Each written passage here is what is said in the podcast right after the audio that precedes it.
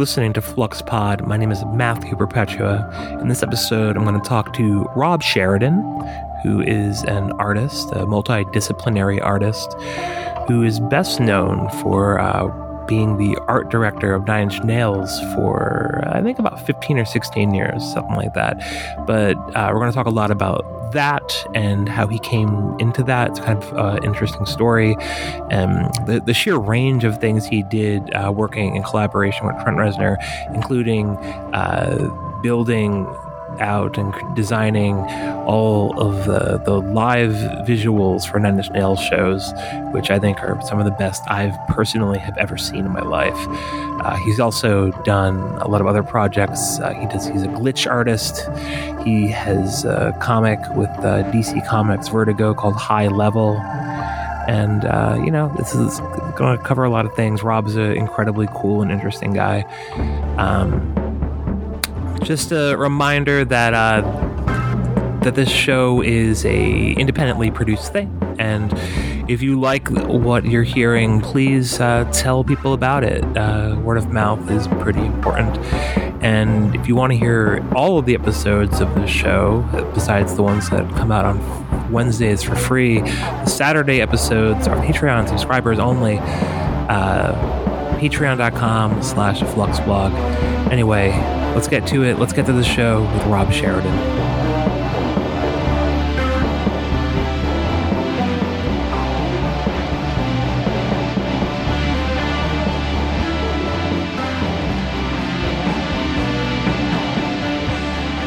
All right, uh, Rob, uh, tell me or tell tell the audience who you are and what you do. Well, uh, my name is Rob Sheridan. I am a artist, writer, designer. Um, I've worked in um, all kinds of fields, from uh, music production to um, well, visual music production, that is, to graphic design, um, to comic books, to a little bit of everything uh, in the visual field over the past twenty years. Yeah, and you got your start working uh, with Nine Inch Nails, right? I did, yeah. Professionally, Um, I, I- suppose. Yeah, professionally, I was um, I was just a wee lad at the time. Um, I was going to. Uh, it was my first year of art school um, in New York. I was 19 years old, and um, I got uh, drafted into the world of Nine Inch Nails because of a fan site that I built in high school. And uh, I quit college and uh, just went off on a crazy adventure and, and ended up uh, being Nine Inch Nails art director for 15 years. And that pretty much entailed like all visual elements of the band. Eventually, yeah, I, I was originally I was hired as it's kind of like the kid to update their new website. You know, I didn't, I wasn't um, hired as an art director. I, I didn't even have much experience in that in that field. Um, but as time went on, Trent and I just got along really well and, and kind of spoke the same language creatively, and and he started to trust my creative instincts more and more, and eventually I became the the overall uh, creative director for the whole enterprise, including Trent's solo work, um, How to Destroy Angels, and other things we did, including Beats Music, working on uh, marketing campaigns for Fincher movies. So pretty much everything visual um, I was in charge of, uh, and marketing and live production as well. What was the first thing that you did beyond doing the website? Like, what was the first like big leap that you made? Um, it would it would kind of you know in those days I was I was young and I was just trying um, a little bit of everything. And, and Trent likes to keep a small team. He liked to have everything really in house at the time. Um, we were down in New Orleans. Trent had a studio down there and had everyone who worked with him like had a, a room in this huge studio and would just it was like this big creative space down there where people were just always working on stuff.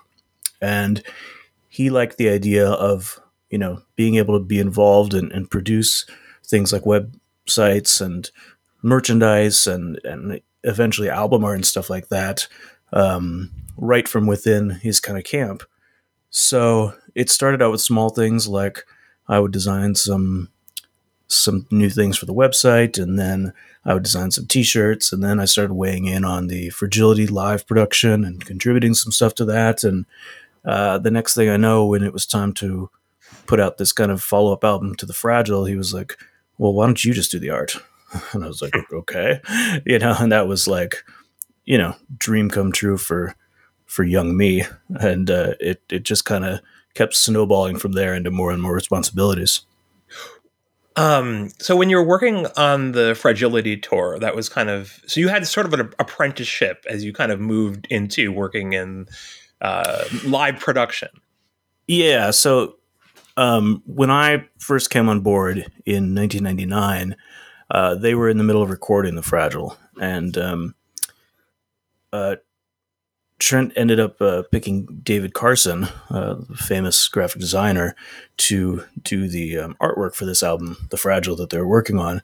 And so I worked a lot with David and learned a lot about how he worked and his, you know, his design, and that was that was very that was very exciting and, and educational for me. It really changed uh, and formed a lot of my ideas about design working with him.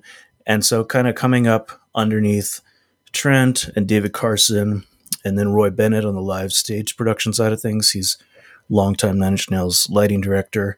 Um, I kind of learned so much just by throwing myself in, you know, um, and gradually kind of took over. Yeah, I, I, think the thing that's probably the most mind blowing to me is just the sheer vol. I guess the sheer range of things that you had to kind of pick up and learn as you went along, and you're doing this at a pretty high level with a lot of eyes on you. Um, so, like, what were what was like the some of the harder parts of that learning curve?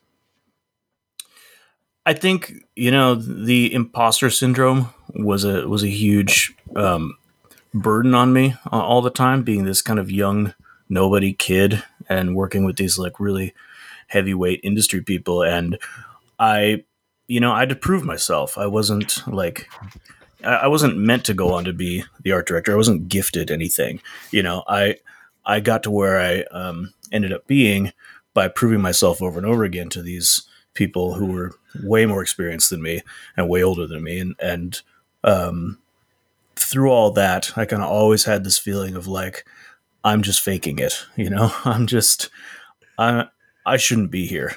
you know, this isn't, this isn't something that me, an inexperienced young kid, should be doing. This is for professionals. But sometimes I'd just be like, you know what?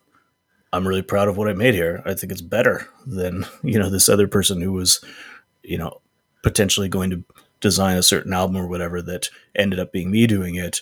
And you know, you have to like you have to start to believe in yourself when everyone else is believing in you. But it's it's hard sometimes when you when you're thrown into that environment as the new kid. What was the first contact with Trent like when he reached out to you? Like, because you, you, were doing the fan site, and didn't did the, I guess the fan site kind of evolved into the regular site? No, it didn't actually. Um, it was totally separate. I was contacted by um, Trent's publicist, um, basically Trent had a, a, uh, a tech company working on their very first website. Nine Inch Nails didn't have a website at the time. Most bands didn't in 1999, and um, they had already started working on some version of a website. But Trent wanted um, someone young who knew the music and was a fan to kind of be the the interface between the band and the fans. Basically, hang out down at the studio in New Orleans, take photos, update the website, kind of really be the go between and and engage in this new website. Um, so it was, I guess, in 1999 terms, it was kind of a social media manager job, really at the beginning, um, before social media, of course. Um, and once I started getting involved down there, um, I ended up becoming the website designer and all this other stuff. But initially, um, when I was um, drafted in by the publicist, they flew down um, five people from various backgrounds, a couple others who had done fan sites as well, to New Orleans, and we all met with uh, Trent and his group as manager and everything one by one. And um, Trent and I just kind of clicked. Um, we just that situation. I mean, that situation sounds like a weird reality show. It was. I mean, like it was, it was literally like like they didn't even take us to the studio at first. They took us to a hotel in downtown New Orleans, and like the like there was like a panel of people, including Trent and his manager, and like other people on his team, sitting in chairs in this hotel room, and they brought me in to sit down and stare at these people. Um, but pretty quickly, like Trent and I just started talking about Doom. We were both like really into Doom and Quake at the time, so we started talking about playing Quake together, and um, just got along really well. And, and I wasn't I wasn't really sure because some of the other uh, candidates had more hands-on music industry experience that I did, but um, I don't know. I guess he got a good feeling and uh, and went with me. And then I was just like, well, sorry, mom. You know that art school that we saved up so hard to go to. Well, I'm not going anymore. I, am moving to New Orleans. But but the, the, whole entire point of going to art school is the like the, the hope is that you maybe something like this happens. So yeah, and, and I didn't even end up with any student debt because I left too soon. So that was good. Which school did you go to? Pratt Institute. Okay, I went to Parsons around the same time. I think we're about the same age. Oh, okay, nice. Yeah. So yeah, I, I actually did go through and, did have to get. so yeah. um, right. So I think of all the work you did, the thing that was most mind blowing to me was the the live productions that you had a pretty heavy hand on. Um, I think particularly Lights in the Sky, which I think was around 2008. Is that right? Uh, yeah, it was. Um, and uh, this is so hard to do because like this is a non-visual format. We can't really even show like a youtube video of like here's what it looks like. But I, I, really recommend that people do look it up because it is pretty well documented on youtube. There's a um, there's a fan made film. It's called another version of the truth. If you search youtube you'll find it. Um, we've filmed a bunch of shows and then we put all the raw footage out online after the tour and let fans do whatever they want with it. And this really organized group of fans basically crowdsourced producing their their own entire concert film out of it. And you can watch the whole thing on on youtube. That's yeah. that's prob- probably the best way to um, to see that tour beginning to end Right. And I think that the thing that is incredibly impressive about it, and I feel like uh, th- that tour and then the the big uh, arena tour that was after that for Hesitation Marks, I can't remember what the name of that Ten- one was. Te- uh, Tension. Tension. Uh, they're both pretty heavy on kind of like these practical like lighting effects and then also like a lot of like screens and scrims and uh like what kind of went into those? Like what like what like how did all that come together? Um, by the time you know we got to Lights in the Sky, which um, many fans point to as the like, kind of like real important, groundbreaking one for them in terms of Nine Inch Nails tours, and uh, certainly everything we did after Lights in the Sky was very much um, born out of it and, and evolved from it. But Lights in the Sky itself was very evolved from a number of tours that we'd done before it, going back all the way to Fragility, and what we would do is just learn kind of new tricks on each tour from a lot of experimenting. And we, in when we'd go to do another tour, we'd have this kind of like list of like these really cool things that we kind of sort of figured out, but it would be like, what if we had better hardware? We could do this really well.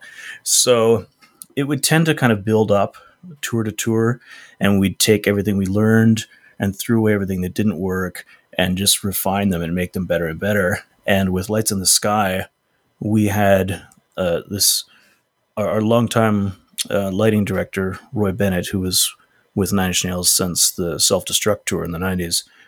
He um, he suggested this company called Moment Factory um, out of Montreal that does really incredible interactive uh, productions. They do a lot of um, at the time they were doing a lot of Cirque du Soleil, and now they do a lot of like large scale installations where you walk through something and, and it reacts, um, things like that. And they brought this like whole bag of new toys that a lot of them are kind of commonplace now, but at the time we hadn't seen tech like this before, where we can incorporate uh, real time visuals and sensors into the show to take some of the stuff that we'd been pantomiming and turn it into actual interactive effects.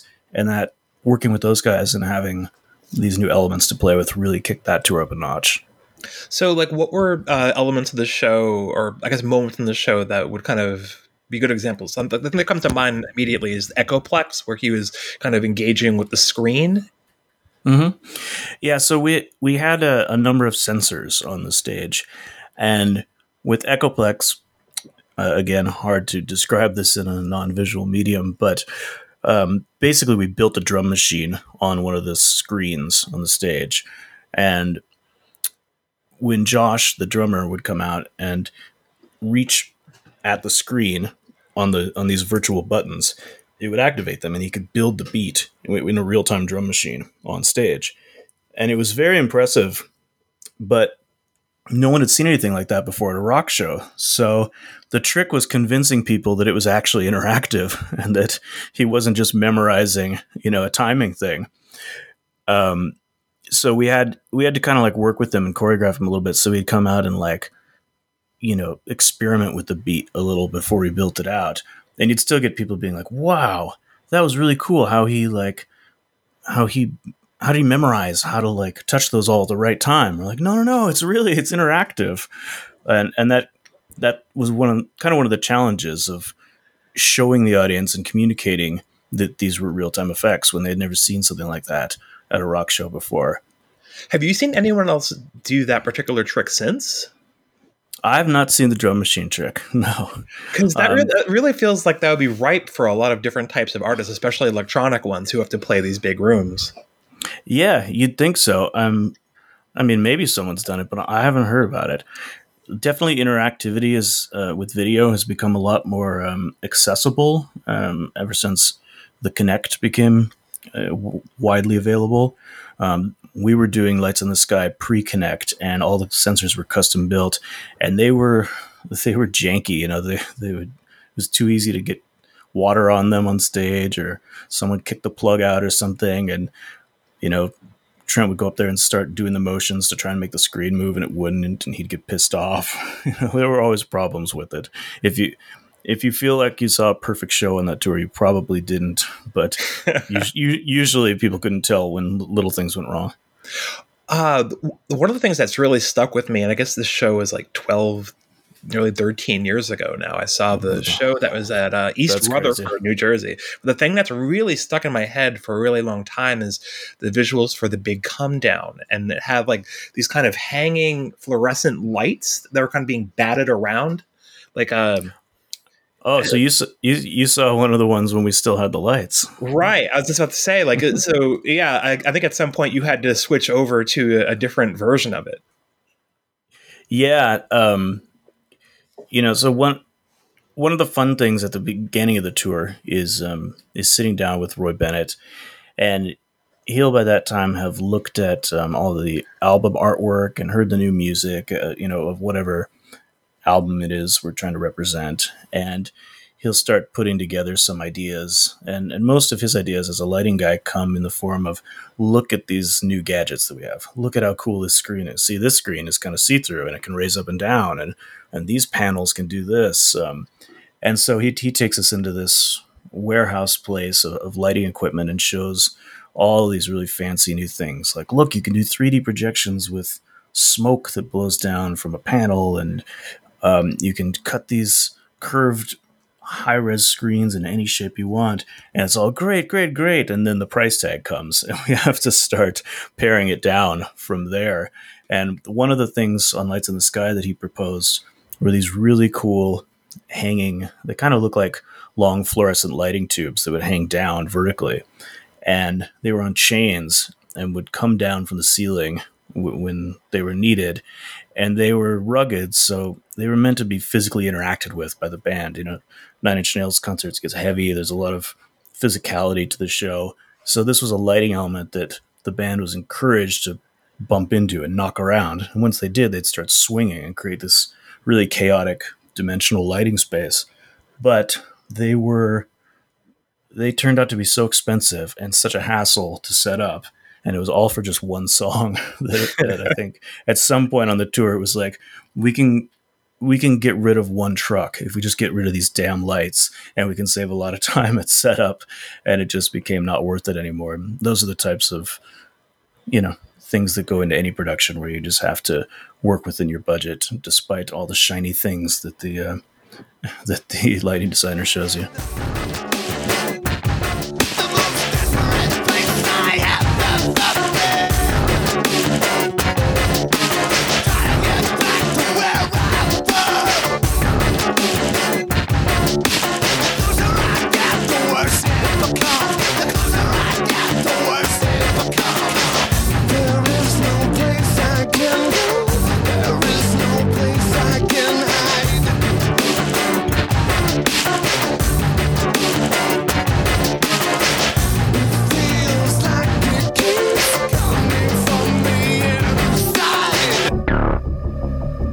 Well, I feel very grateful to have seen that then.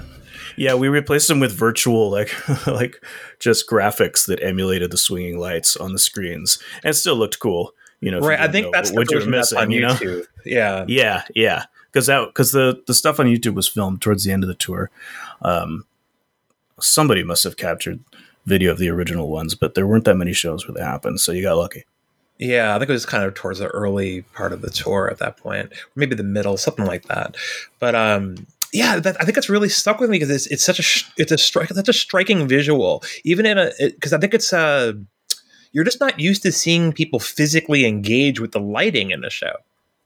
Yeah, and it's not something that's usually encouraged. you know, you're usually dealing with very finicky and very expensive screens. You, you don't you don't exactly want anyone uh, aiming towards them when they start throwing um, throwing guitars around. You know, but Yeah, I, mean, I, I just remember like Trent like kind of punching at them like they're punching. Yeah. It's- yeah, it's, it's Yeah, that- I I have no idea what those those lights were made for. I don't know why they were made to be so heavy duty because it's not like some company out there was like, we're designing these so they can be punched. But um, somehow, for whatever they're for, Roy happened to found them, find them, and um, notice their durability. And man, it was it was a great rare opportunity to actually really allow the band to get as rough as they like to be with the um, production involved in that. So it was it was very tactile, and, and I love and very much miss um, how tactile uh, the concert experience is with a good production. You know, Yeah, and, you're also just using a lot of scrims and screens and layered projections. And I, I think I've seen some people play with that since, but it still feels like something where you're you were working well, well ahead of where uh, the where, I guess where anybody in the industry was at the time. yeah, and a lot of that came down to um, using things in ways they weren't meant to be used. Um, so you know, when like I said, when we're out of this warehouse looking at all the different screen technologies to try, to try and figure out what hardware is going to be in a new tour, um, you know, Roy would show us a screen that's kind of like a cage material. He's like, this is super low resolution. You know, the pixels are super far apart. But what we noticed is because they're so far apart, with you know, which makes it cheaper and lighter and everything.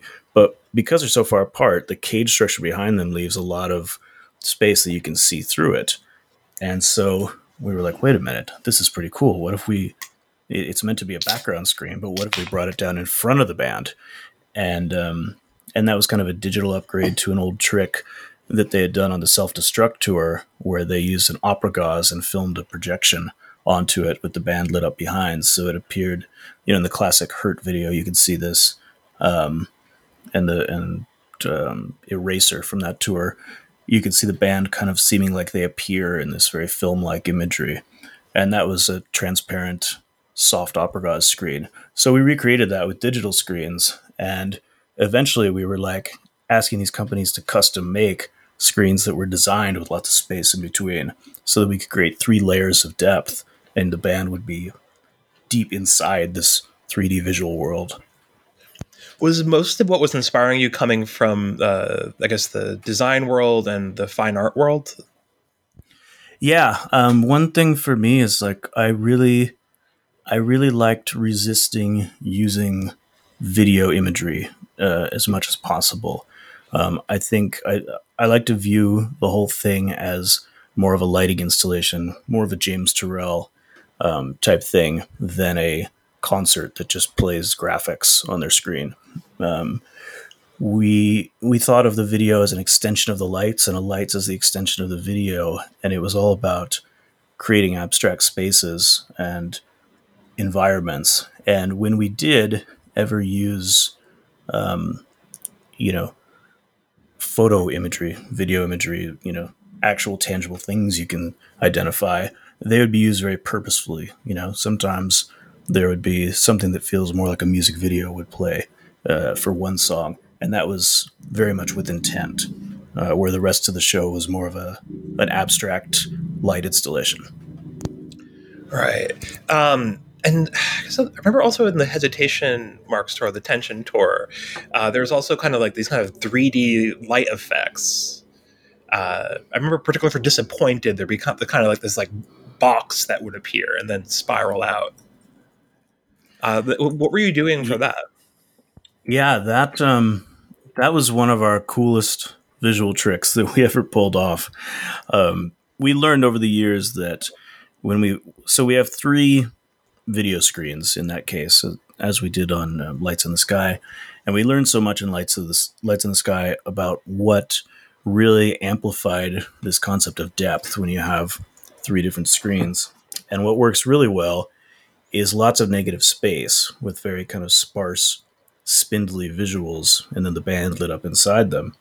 So there were so many, so many experiments that we did on Lights in the Sky that we didn't actually get to finish for the tour, and that's where tension picked up. And with that cube, the animators at Moment Factory had built this 3D cube, and they were trying to show us that it could be like rotated, you know, with sensors or something like that. And what I saw was the potential to have the band inside the cube using the three screens, and we started we started working on how to break that down. And what it amounted to is taking a, a three dimensional cube, slicing it into three parts, and then splitting those three parts onto the three screens. So you've got flat images, uh, but in three layers, all working together. And with just sparse kind of vector lines, it created what looked like a fully three dimensional cube, and no one knew how he did it. It was just blowing people's minds at the show, but it was really just flat imagery um, with very careful lighting and presentation to create an illusion, and that's that was the best of what we would do is create really cool illusions that people would have to ask, "How the hell did you do that?" Yeah, I mean, God, I, I, just hearing you explain that I was like, oh, okay, yeah. Um, and I think that was also brilliant too because it was this incredible visual show uh, showstopper that is kind of for a song that was new at the time. People, you know, didn't really know it well. It wasn't a single, you know, it, so it keeps people like really paying attention to a song like that. Yeah, well, that that was always a, a strategy of Trent's that that he was very passionate about, and it was very effective, which was. Um, you save the real visual bombast, not for head like a hole, which everyone's gonna fucking get excited about, jump around to anyway. Yeah, March of the but, Pigs needs but, no visual, really. Exactly. Yeah, it's just a bunch of strobes and, and let it happen. Um, but songs that are new or songs that are really slow, you know, we when he wanted to play stuff from Ghosts, which was very unusual for a, a big arena rock show, um, or when you know something like Disappointed, which is kind of mid-tempo, non-single from the new album. So those are the times where it'd be like, okay, let's really blow the visuals out on this one to keep people watching, and then you know they they absorb the song in a way they might not have if they were just like, oh, I don't know this one, new song. Um, Trent always talked about wanting to avoid the part in the concert where he looks out and can see that everyone's thinking, "Oh, it's a good time to go get a beer," you know, and kind of funneling out like, "Oh, I don't know this song. Great, I can go get a beer, take a piss, and I won't miss anything. I'll, I'll get back before closer," you know. so the idea was to keep um, enough narrative dynamics and visual dynamics in the set list that when you got to a song like "Disappointed" that you'd never heard before, and you're thinking, "This is a good time to take a take a dip out into the lobby." You you can't because you're like, wait, what the fuck is happening on stage right now? So, what are some other uh, like live concert visuals that you've found impressive over time? Um, not that many, really. Yeah, I mean, yeah, I had to assume. uh, um, uh, always, you know, the wall uh, is is still kind of the number one for me.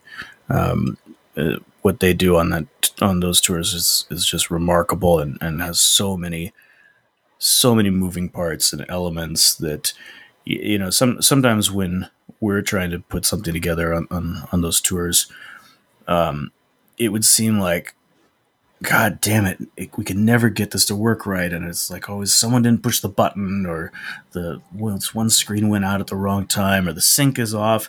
And then I look at what Roger Waters does and the amount of things that have to go right um, to make it all work. Um, that would always blow my mind and just like inspire me. I'm like, okay, we can we can do more. We can keep pushing. We can keep going on this and, and add some of these things that we were perhaps hesitant um, to add to the show.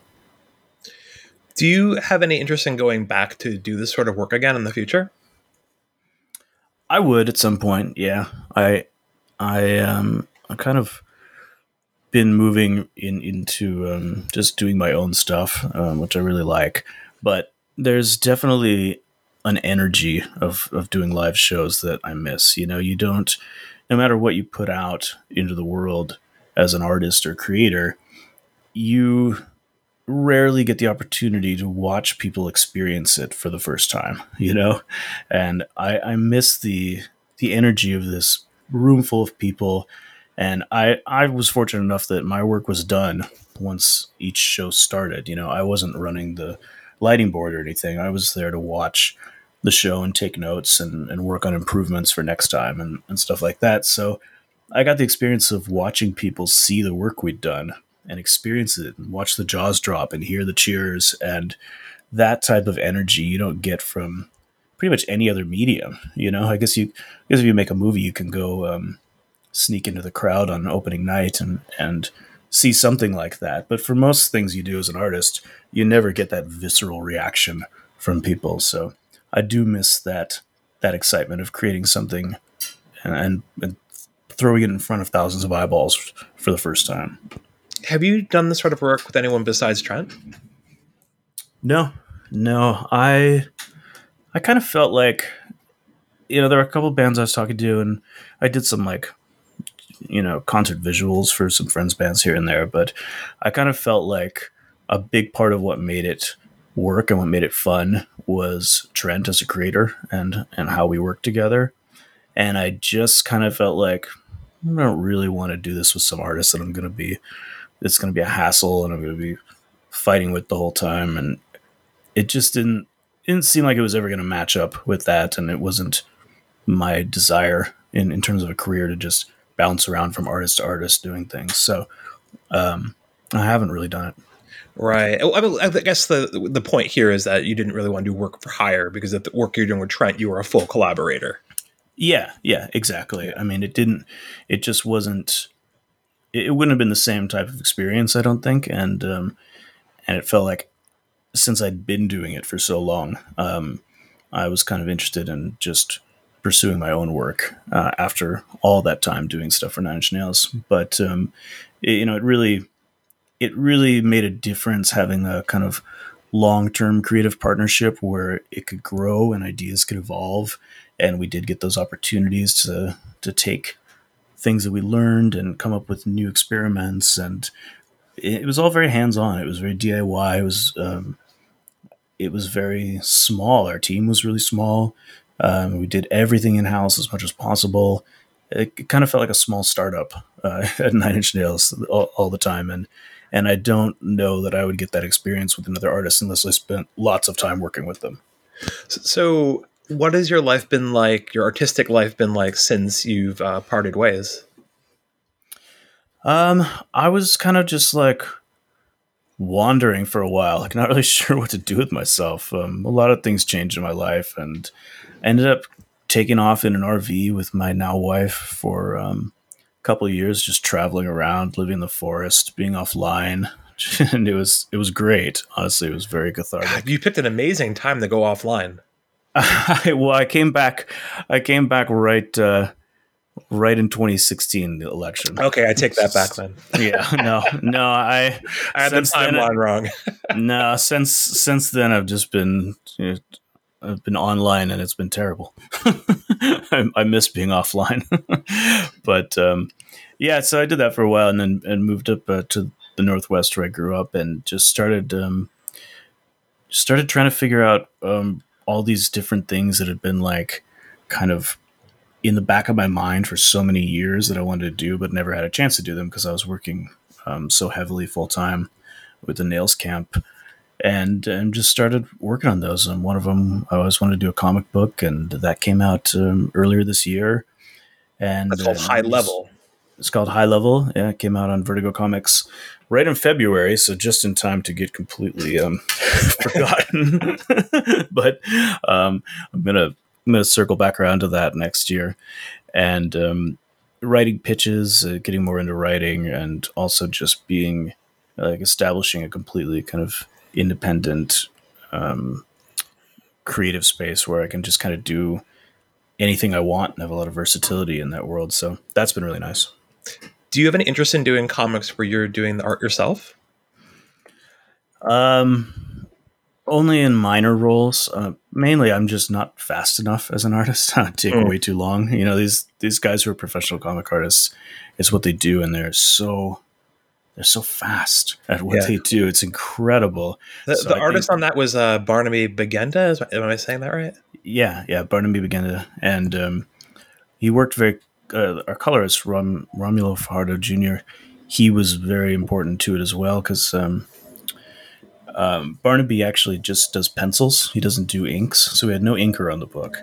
And so when Romulo comes in and colors it, he basically paints over the pencil work and really brings out a lot of detail that way. So it, it has a very unique look to it that these these two who have worked together a number of times created this kind of painterly look that doesn't look the same as uh, a lot of contemporary comics.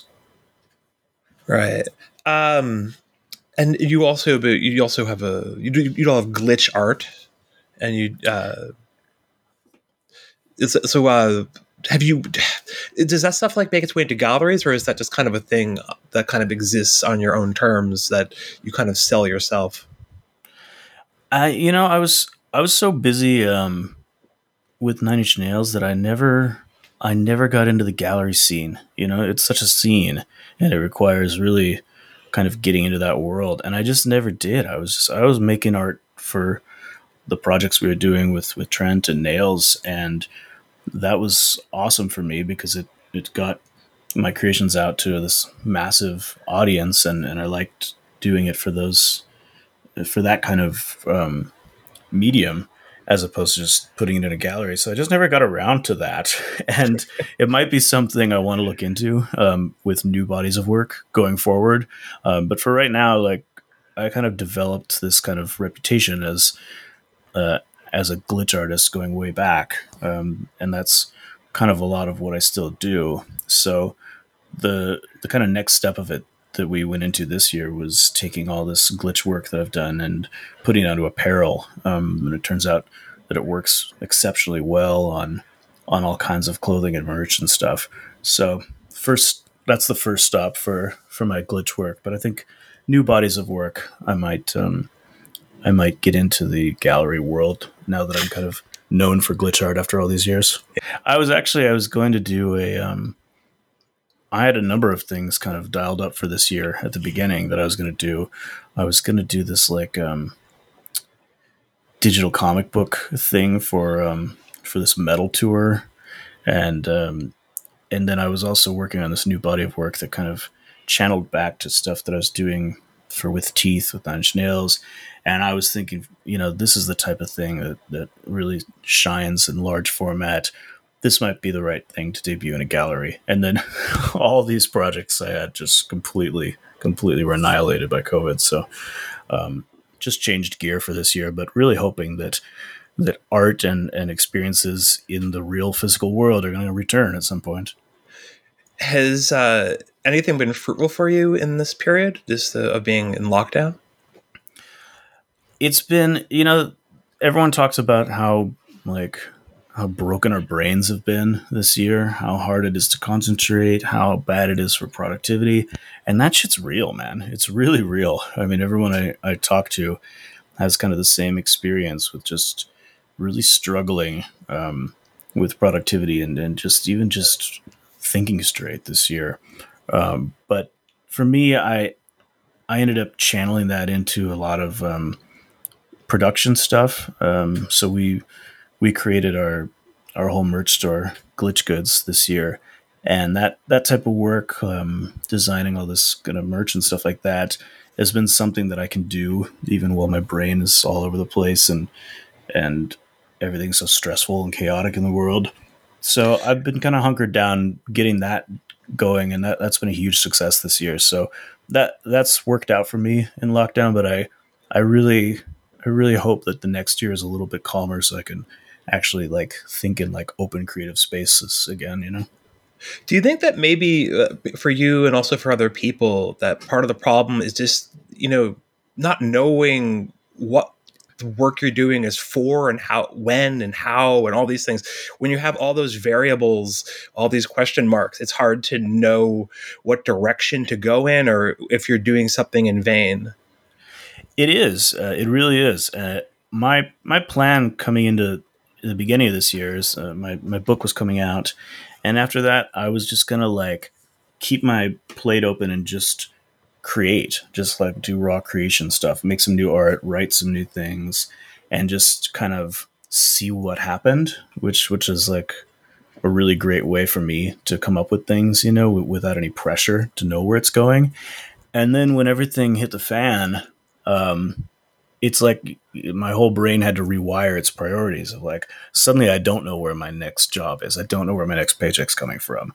And these like these really like loose open-minded creative sessions that I wanted to go into that didn't have any destination necessarily that felt stressful now you know because it, it suddenly it's not a time to be like getting into something that's going to take three years and you don't know where it's going to go so i shifted gears and started working on stuff that was very like instantaneous and had a had a direct market of how it was going to be released where it was going to go and how it was going to be sold and I think that's been a helpful way for me to get through this year. It hasn't been, you know, a creative year for me in terms of new concepts and stuff, but I'm getting through adaptively.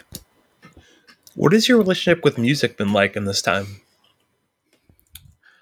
Uh, lately, I've been listening to your playlists. Actually, oh well, thank you.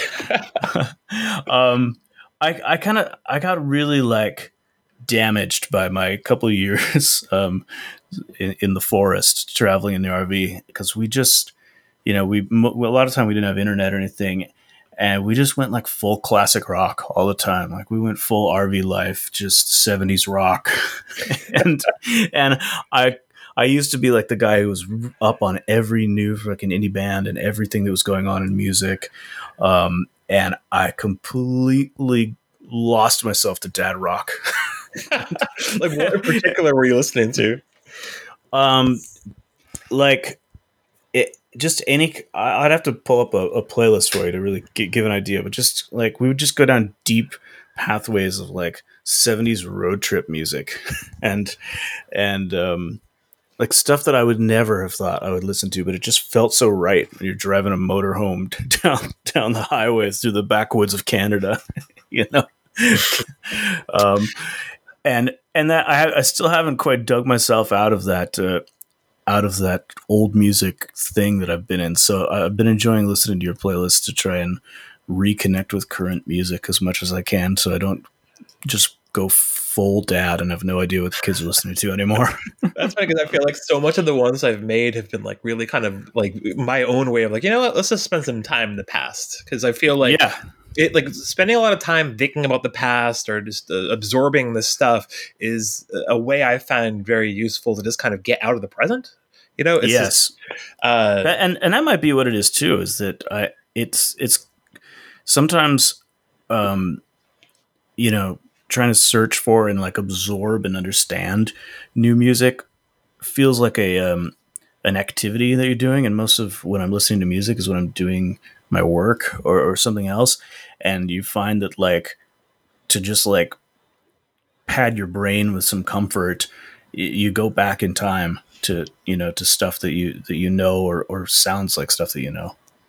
Yeah. I, I think for me it's also i like to try to understand some things about the past uh, through kind of creating these contexts so like a good example of that is the one i made that was like the the yuppie music one i love that one Yeah, and that one is just me trying to understand like a, this little wedge of my own history. That's like not even necessarily my own history because that wasn't really anything my parents listened to. Um, mm-hmm. But I, I think I've just kind of developed this fascination with like what was the adult world of my childhood. Right, right. You know, what like what would it be like to be like my age, but in 1988? You know? Yeah, yeah. That's a, that's a good way of thinking about it because that stuff seeps into who you are when you're growing up, but you don't have the context for it at all. You know, you, you like a lot of those songs I I know very well, but I don't really know what kind of scene they were coming out of or what they meant. You know, if you were an adult music listener at the time. And, and the, so that's that's what I like about your playlist. They kind of tell stories about the history of music in, in a in a way that I enjoy. Yeah, well, one of the conclusions I've kind of come to about the the late '80s, kind of through the early '90s, is that there is this kind of uh, striving towards sophistication in different sorts of ways, um, where I think there was this kind of aspirational quality and and it was about like trying to be a sophisticated adult who has you know interesting tastes and like you know I guess you can kind of call that yuppie you can call that a lot of different things but I think the the values of it was really about wanting to have this kind of like intelligent adulthood, and I feel mm-hmm. like that is something that just kind of vanished from culture at some point. Like, yeah, and in a in a healthy way, I think. I think it's it's very nice for a lot of um, adults now to admit that they don't know fucking anything about anything, and that, that I think is that I think has been one of the kind of secrets to me, especially. Um, you know, I, I, would always be kind of thrown into new situations throughout my career. It would be like, hey, uh, we're meeting with the um, with the head of Sony Pictures. They want some ideas for how to market this movie because they liked what we did on Year Zero, and I was like, uh, okay, and just going in and just riffing and like what and I was feeling like, what the hell am I doing here? I don't know anything about this. Or when we went in to work with Beats Music and we designed the whole Beats Music service, I'd never done that before. When we started working with HBO on a TV series, I don't know, I've never done a TV series, but you know, learning over time as you go into those things to not to just trust in the fact that you're there for a reason and also just realize that no one fucking knows what they're doing. Everyone's just like you, you some people are better at faking it than others, but no one really fucking knows what they're doing. And I think that's a that's a much more comfortable way to approach adulthood. Once you realize that everyone out there is basically thinking the same thing you are. Um, that that need to to prove yourself in in those sort of superficial ways disappears, and it's very freeing. I find. Ah, that's good advice for the listeners. I feel that's a good place to end. That's the we can't we can't improve upon that. Rob, thank you so much for doing this. Is there anything that you'd like people to uh, kind of look up or check out uh, while you have them on? Um, well, we have um, we have a really really cool selection of uh, face masks um, at our glitch goods store glitchgoods.com all made with authentic vhs betamax digital um, distortions and glitch techniques that i've been refining for years so they look super cyberpunk and cool and they um, they've been helping raise money for charity all year long so um, go check them out yeah and, and high level in stores now Yes, yes. If, uh, if you I, need more apocalypse, you can check out High Level. yeah, and and actually, um, we we just released a soundtrack to High Level, which is really cool. Um, I'll have to send you the link to check it out. It it, it just hit Spotify and Apple Music now. So these guys um, that I've been friends with through the Nin Camp for a long time, Stephen Alexander Ryan and Justin McGrath. Um, Stephen's from this band called the Black Queen and has also been Trent's engineer and, and right hand man on stage for many years. Um, they created an original score to High Level that is designed to you listen to it while you read the book and it flows with the story chapter by chapter and it's an incredible soundtrack whether you read the comic or not it's it's, a, it's an amazing um, piece of music that is really really cool when you do the full experience and it kind of turned the comic into a multimedia thing Cool. Well, uh, so we'll, I'll, I'll put a bit of that music on the outro of this for sure. Sweet. Rob, thanks so much for doing this. Thank you.